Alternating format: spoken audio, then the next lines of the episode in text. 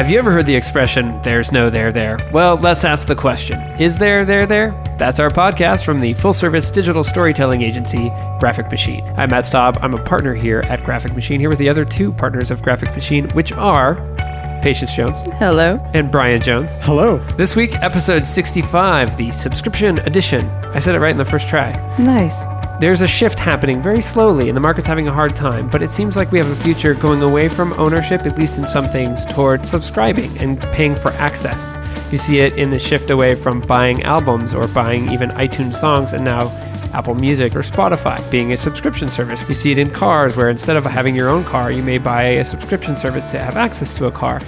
When we're used to, especially in the United States, owning everything and having our own dominion over things, will this uh, catch on and what will the process be? And what are the applications for smaller businesses to take advantage of this trend? Answer all those questions right now. Go. Unsubscribe. Yeah. Mm-hmm. Yeah. I think that business owners are really starting to take this to heart because before you might have had something in a business service realm, such as a retainer. For a long time, people looked at that as a set amount of money to not necessarily perform work, but to be on contract for work. And I think over the years, people have looked for a way to regulate their cash flow, but also make it so that they get some sort of executable for that amount of money. So let's pick that apart because retainer is traditionally how in the agency world we would talk about a subscription. You retain our services by subscribing to us. You don't know when you pay that fee exactly how much you're going to use it. You don't get a physical CD. You don't say, for this $5,000, I get a website.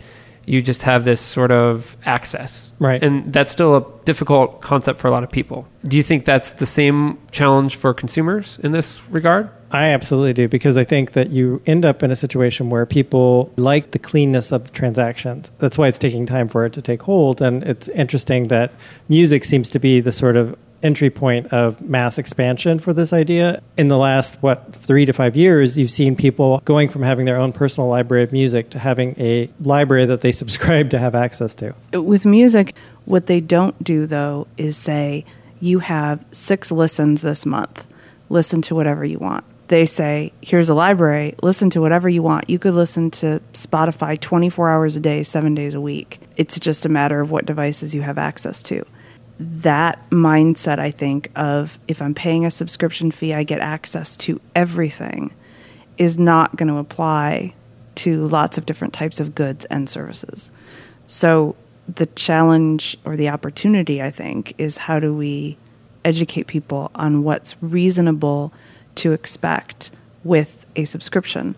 And the ones that I think are most successful are software as service type subscriptions, where they say, okay, this level, you get access to this product, this number of hours of support, use it or lose it every month that happens. And that's what Adobe did, and people lost their ever loving minds because it's such a shift. It's so instead of buying Photoshop for whatever eight hundred dollars it is to buy the license, now we pay fifty bucks a month per seat, basically, right, to get mm-hmm. Adobe's full range of software With all the upgrades. all the upgrades, the latest stuff. It's a really great deal because we use it all day. But I think for other people, it was a big shift. So now you pay for access to the software instead of buying the software and owning your license to it. And we're seeing the shift happen in terms of how people look at having a physical box of software, which hasn't existed for many years. That was sort of the first step to go away. And the second step is the idea that it has an expiration date. Adobe is interestingly taking advantage of this regulated cash flow to innovate their software more frequently, whereas they had to put their timeline for people's pain point for paying for it over a couple of years before they did upgrades because people would get upgrade exhaustion. Now you just get an automatic download of the latest update. I think it was either T-Mobile or maybe it was Sprint. I forget who did a service where you signed up and you get a new phone every six to eight months. Whatever the newest version of your phone was, that would be what you would get. It's an interesting attempt at the same sort of idea of constantly getting the latest without having to be asked for a re-up of your cash commitment on something. Subscriptions are great for people selling them because it's predictable cash flow, and they're great for people buying them because it's predictable cash outlay. I think the rub comes when people don't understand either what they're getting or what they're supposed to be providing. Do you think that there's a loss in terms of customization? Because part of the reason why you would buy a car, as an example, is that you can customize your car to within an inch of its life, essentially, with all the different elements. And if you're subscribing to a car, you no longer have that customization option necessarily. You kind of get whatever's available at the moment, sort of like with Zipcar, as an example of that. It's kind of the trade off, though, of do you rent a house or do you own a house? You do either for various reasons. Mm-hmm. Maybe you don't want to make the financial commitment to a house. Maybe you're not sure about where you're going to live. Maybe you don't want to deal with the maintenance. I think on either end of the spectrum, there's nothing that says you get to have everything that you want for the financial setup that you want. With a rental, you can hang pictures, maybe you can paint the walls, you can't take a wall down, you can't put a wall up. So you know that those are the limitations going in, much like with maybe an off the shelf calendar software subscription. Mm-hmm. You know that there are going to be limitations, but you're trading that for the convenience of not having to build it yourself. But Brian, really what you're kind of asking, if I'm understanding it correctly, is getting to that sort of vanity and pride of ownership, right? That it is yours, it is customized, it's your fuzzy dice on the rearview mirror. That is a fundamental sort of American tradition and it's a big headwind to this model probably. I'm thinking like, okay, so you go to a suburban shop, let's say for instance, you've driven there. Does the future model look like I drive out there in one car and I drive back in another because that was a car that was available? And I'm using cars because I think it's the trickiest one of these that's going to change, but I do think it will change. But what is the marketing thing that would have to change in people's minds to convince them that this was something that they could get on board with? What would they be willing to give up from a customization standpoint in exchange for this new thing? For me, it's value. I mean, at some point, the economies of scale of not everyone owning their big metal box that costs $30,000 it'll be a model like Uber. I think Uber's investments are showing that they're thinking driverless cars and they're going to be the engine, if they have it their way, for requesting virtual driverless rides everywhere. And it'll just be whatever car is dispatched to you. PJ, what do you think in terms of what the breaking point might be? If we look at customization not as customization as the end, but it's a manifestation of desire for control. Mm. So I don't want my car customized because I can't go anywhere without being in a bedazzled car seat. I want it customized because I have control over that. Gets hot in the summer. Exactly. and spiky. I get to say how I want it to look. I have my car. I get to say where I get to go, when I get to go, who I get to take with me, and what of my personal belongings I get to schlep along with me everywhere I go. That, I think, is a kind of deep seated thing that happens when people don't feel like they have control over other aspects of their life. And if they're stuck in a job that they hate, if they're stuck in a place that they don't want to be, desire for control starts to seep out in all these little ways. Like I have to have my own car. Well, I have identity, to have my, right? Right. I have to have my own lawn ornaments or whatever the thing is. So I think that question is a much bigger one that goes back to life purpose and all that kind of thing. Well, I look at when we were using Zipcar, and that was sort of the early person in this space, and it's interesting that they haven't been more of a front runner because they kind of already were pretty far along. But the experience of Zipcar was great, and then it really diminished over time, and it seemed like the longer the cars were on the road, the more when you got in the car, it was kind of gross because people, because they don't have ownership, they don't necessarily take care of it. They don't see it as a shared resource and that there's some sort of responsibility there. So I don't know how you factor that in to elongating that. If that's truly the goal and that's something that's desirable culturally, what can you do to sell that knowing that that's sort of what has already happened in a previous example? That all goes back to PJ's previous point about virtual versus actual goods and the scalability of those. It's really easy to imagine a subscription service where if it's digital, if it's music plays and every artist gets three cents every time it gets played, you can scale that to infinity if your pricing structure is right. But you have a fixed amount of cars that will eventually have the wheels fall off. You know, it's a real constraint. It has a degradation to yeah. Yeah. And the thing that you were talking about, how they sort of decline over time as more people use them, trivia fact called in property law the tragedy of the commons, which is that the more people that you have using a resource, the less ownership people have in it, and so therefore nobody takes care of it and it declines. In a virtual product, you don't have that. When you're sharing a subscription to a tangible resource, it's going to become degraded over time. which is kind of an adjunct to the economic principle of the free rider problem, which is, you know, somebody else can take care of it and I don't have to, then I won't do it. But if everyone had that mentality, society would fall apart. Exactly. What we're talking about, I think, is not so much a shared asset or a shared resource, but a product or service. And instead of me buying it in a one time thing, I buy it it. in Right. what basically amounts to kind of installments, you Mm-hmm. know, indefinite installments. I want to explore the psychology of a subscription model. For me personally, I've subscribed to as much stuff as I can. I don't want to buy hard drives and stick them in my closet to store my photos. I want to pay for a cloud service. But I'm not a good example. I'm an early adopter. One of the big fears is that they might just pull this out from under me or change the terms or the price might get away from me. So there's a not just to the control of I have some identity, this is my car, I can pimp it out however I want, it's my dominion, but also the control of your own destiny. We were talking about this today because it's Amazon Prime Day. Amazon Prime is the subscription service for Amazon where you pay 100 bucks a year and you get free 2-day shipping and access to a bunch of streaming services and other things.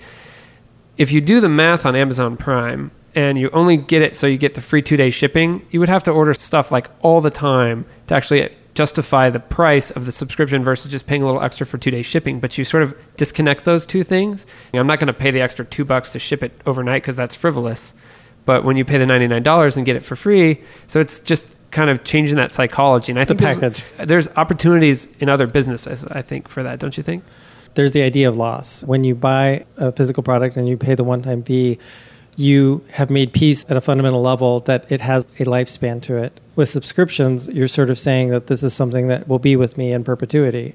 Will they be these sort of zombie services that people are ultimately subscribed to because they're not willing to let it go because it's housing something that they had from 10 years ago? What does it look like in 10 years? Having said that, I think it absolutely is the way that things are headed, and it is very important for business services to get their heads around how this impacts their business. Somebody I was talking to the other day said her rule is no one platform. She can't have everything for her business in one system for precisely the reasons that Matt talked about. You know, what if the company goes out of business? What if there's a software issue, whatever. Aside from that, I think if the thing that's stopping you from doing that is this fear that someday the resource won't be there or it'll be defunct, is maybe not a good one. That house where you're storing all those boxes of photos could burn down. Somebody could break in. You could have a flood. There are a jillion unforeseen things that could happen, both to the traditional ways of doing things and to the virtual ways. So be cautious, but don't keep yourself from doing something that makes sense for your business because of that. and millions of people are using these tools so there's going to be a transition plan there will be a future for you i think in these tools if they change or evolve they will change or evolve and you'll go with them Or the That's robots will some. make you go with Yeah. them. it only took 15 minutes into the show for people to so one last hypothetical and i think this also explores the idea of the virtual versus fixed resource. If a coffee shop or some sort of repeated type of business i mean we talked a little bit about how we talked about subscriptions instead of retainer but it was a little bit of a weird concept because people still think in retainers. But subscriptions in terms of very simple transactions like your morning coffee because that's a physical product and they think i got to get my money's worth versus if i don't play 40 hours of Spotify this week, I didn't get my money's worth. It's not really the same mentality. But if I didn't drink all that coffee, I didn't get my money's worth. Do you think if the coffee shop said 100 bucks a month for every day you get your coffee, people just abuse it? And I think you flip the model. If price is your only attribute, then it's a zero sum game. If you go at it as like, okay, in the coffee shop, subscribers have a special line, or the coffee cup is already set out for them with their name on it in the morning, and it's ready for them when they get there, and they have a special pot that's designed for them. There's lots of different ways where it is about a new tier of service that didn't exist before. You use it to enhance your personal relationship with your customers. And I think that's where you really win the battle and you get away from price yeah, competitiveness. so that's what I get for being a regular. So I would resent that maybe. But I think maybe there's a paradigm shift that could happen towards something like that. PJ, what do you think? There was an episode of Shark Tank, which is a show I freaking love and everyone should watch it. There was a business that came in that wanted to do a subscription based coffee delivery service. So every month they would send you bags of coffee from different micro roasters around the country. It was basically the cost of going to the store and getting the same sizes of coffee. it was not funded. And my recollection of the reasoning is because all of the investors thought going to get a cup of coffee is such a spur of the moment decision and it's such a luxury that we allow ourselves that nobody wants to remove that experience and have that in their home. Because Right. that was the whole pitch like this coffee house at your home. And they said you know the whole point of it is it's social. You get to make the decision. You interact with the barista. That's what people like. In the coffee shop example i think there are maybe not subscription for like x amount for x number of coffees and maybe it's not like you're a subscriber, but maybe you're a premium member or something, and then you get regular type things. You could argue that such a thing exists without ever being called out, and that you are a member of it. If there were such a thing as a premium customer, you would be in that category by virtue of being the regular. And Right. you don't pay less than other people, but you get more, if that makes any You sense. You pay more over time. And that's part of the psychology too, is if you illuminated how much you're spending every month on coffee, four dollars at a time, you probably would buy less. So you don't want to highlight that by doing a subscription service perhaps. And we didn't even touch on how everything has a subscription model now. Your razor blades and your clothes and your snacks. in the millennial generation, there's less of a tendency to have brand fidelity. And so it's a stand in for that now. By getting people to subscribe, you've created loyalty in a more direct way than you used to get through creating affinity. Yeah, and now the subscription services have strong brands and affinity, like you know Dollar Shave Club, for Mhm. instance, has very, Yep. very strong. See, I think of it not so much as brand affinity or lack thereof, but convenience.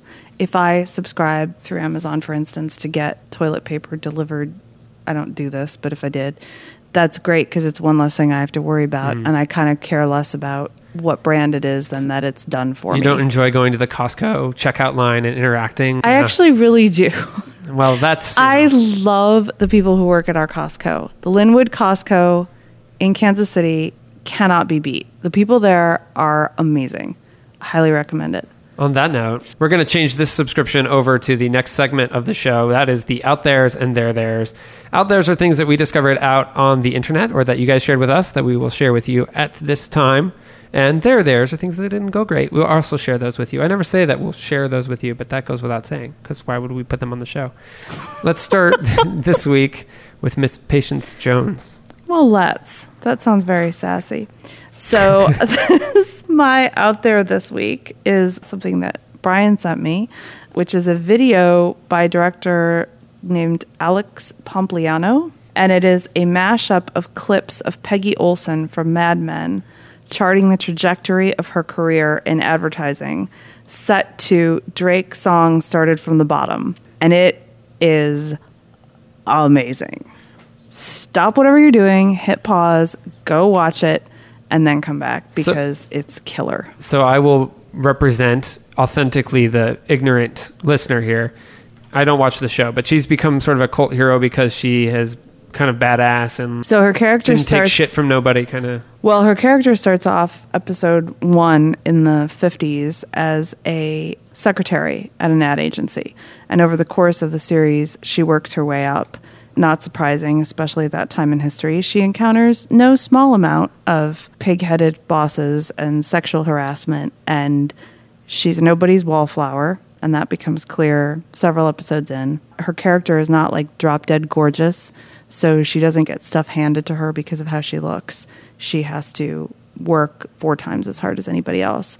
But she gets hers in the end, and she looks really good doing it because she's Peggy Olson. so. Would this mini drama make sense to people that weren't fans of the show? I You think, so. Yeah, I think it shows both in look and how she carried herself Yeah. throughout you the series. You can tell. You can Well- definitely tell the early episodes. Her carrying her box of office supplies out with her sunglasses on has become a meme of like feminist empowerment. So that's pretty and cool. that's how this video starts. And I had forgotten because it had been so long ago.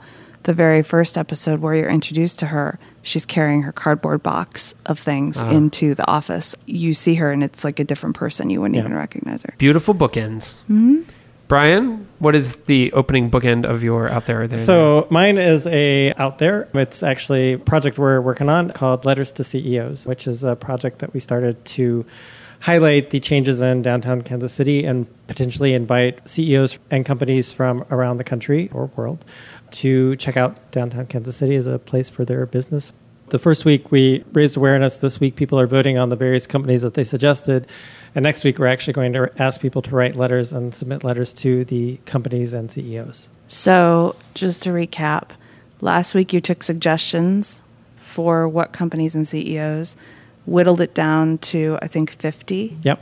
Those 50, the 15 or 20 that get the most votes, that's who the letters will be written to, correct? That's right. Okay. And what's beautiful about this, and Brian has done all of this stuff, is people really are writing letters, which is crazy. Like we're writing actual letters, and through this system, though, connections will be made to actual CEOs. But bigger than that is this idea of this environment is thriving and it's a wonderful place to have a business, and you guys are missing it. And what's your problem? And that putting that in front of them and then the sort of absurdity of, of letter writing campaign to CEOs, which is brilliant in its absurdity as, as well as its practicality, I guess, is that it's generating a lot of buzz. You've been on the radio and featured in the newspaper and Yep. it's pretty cool just in, on both of those fronts. And it highlights like, now is the time. Where are you guys? We're waiting for you. We've made the investment. Come join us And- in this innovative community we call home. People have a lot of places that they might consider for businesses. It's never a bad idea to say, you know what, this is a good place. Brilliant PR campaign. And we've already had some inquiries from places outside the region that are like, hey, hmm, what's this about? So I think right on. another one of those crazy projects that we sort of quietly do in the studio just because it's sort of mission driven and then people notice so loudly that we have to talk about it That's so right. there you That's go we'll take it well mine is a quick grab bag i have one of each i have an out there and a there there just because i'm in a mood Oh boy.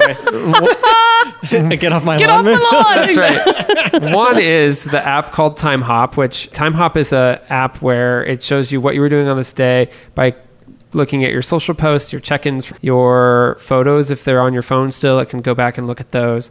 Your Facebook posts, whatever networks you authorize it for, and it can tell you what you were doing this day. This particular day I was traveling three of the last seven years or something. And it's really interesting to see. I was in North Carolina climbing a mountain. I love using social mostly as a journal, especially when I travel and especially location services to remember where I visited and revisit those and sort of relive the joy of travel or the joy of experience or just what I was thinking five years ago. It's super useful for me and interesting. So I was like looking at my time hop. So that's an app you can install Cool. on both Android and iOS. Awesome. It's very cool. Yeah. I love it.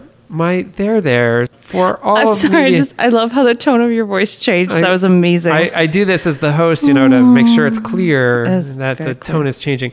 Can we stop talking about Donald Trump? First of all, all the polls are meaningless right now. People have never heard of any of the other candidates. So, of course, he's leading in the polls. And it's a clown show and it's a joke. I'm very guilty of enjoying all this news because it's a shit show. I disagree with them mostly, but there are some really smart and interesting candidates in this. And so I hope we can get past this circus and get to a real campaign. And I hope for you know politics in the United States so we can stop talking about Donald Trump so much. Every candidate is being asked about Donald Trump's role in the race instead of their own ideas. And we complain about people never talking about ideas. Well, then what are we doing? it's so beyond absurd. His whole candidacy and presence, and I'm half expecting a tweet from him that says like "You're stupid" for saying this. So I will. He's probably got people. Yeah, He probably does. he sued everyone. I think it's almost like if there was just a flaming pile of poo that was dropped on the sidewalk that was like life size. You couldn't not talk about it. Yeah. Is it distasteful? Does it smell bad? Absolutely. But it's there, and oh my God, you can't not talk about but it. at some point, you're like, okay, it continues to stink. Are we going to get to that point? Is it going to take him After going the away? primaries. I mean, Yeah. it just hasn't reached its burnout rate yet. Just like everything, there's a market saturation and then it begins to decline. And it will be really fun to find out what that moment will be because I cannot wait. usually it's driven by shame and he doesn't have any so there doesn't seem to be anything that you could put out there that he would go oh yeah you know what i need to tone that down dude just doubles down I think it's probably strategic. And the irony is not lost on me that we're discussing it right now. So I think if i were in that party especially if i were party leader i would be completely furious and doing everything that I could to get him out of the way because he is distracting from any kind of real message. The party leaders have requested that he withdraw. They've requested that he step down. They've requested that he keep his mouth shut, that he withdraw his lawsuits. He's like, no, screw you. I'm Donald Trump. What a joy. I'm Sideshow Bob. I'm going to do whatever I'm doing, and I'm going to keep on keeping on. Well, Yeah. on that note, this podcast is fired. That was episode 65. I know. I'm so sorry. Episode 65, the subscription edition for all the stuff we talked about on the show, excluding Donald Trump. We will not be linking to anything related to that. you can check out the show page, graphicmachine.com slash ITTT. Check us out on Facebook where there's a thread for every show. You can come join the conversation about what we discussed. Tell us if we're on track or just say hi. Facebook.com slash Graphic Machine Inc. is where those live. You can also send us an email with your ideas and suggestions, ITTT at graphicmachine.com. On Twitter, we are Graphic Machine as the agency and their podcast as the show. In the meantime, thanks so much for listening. We'll talk to you next week.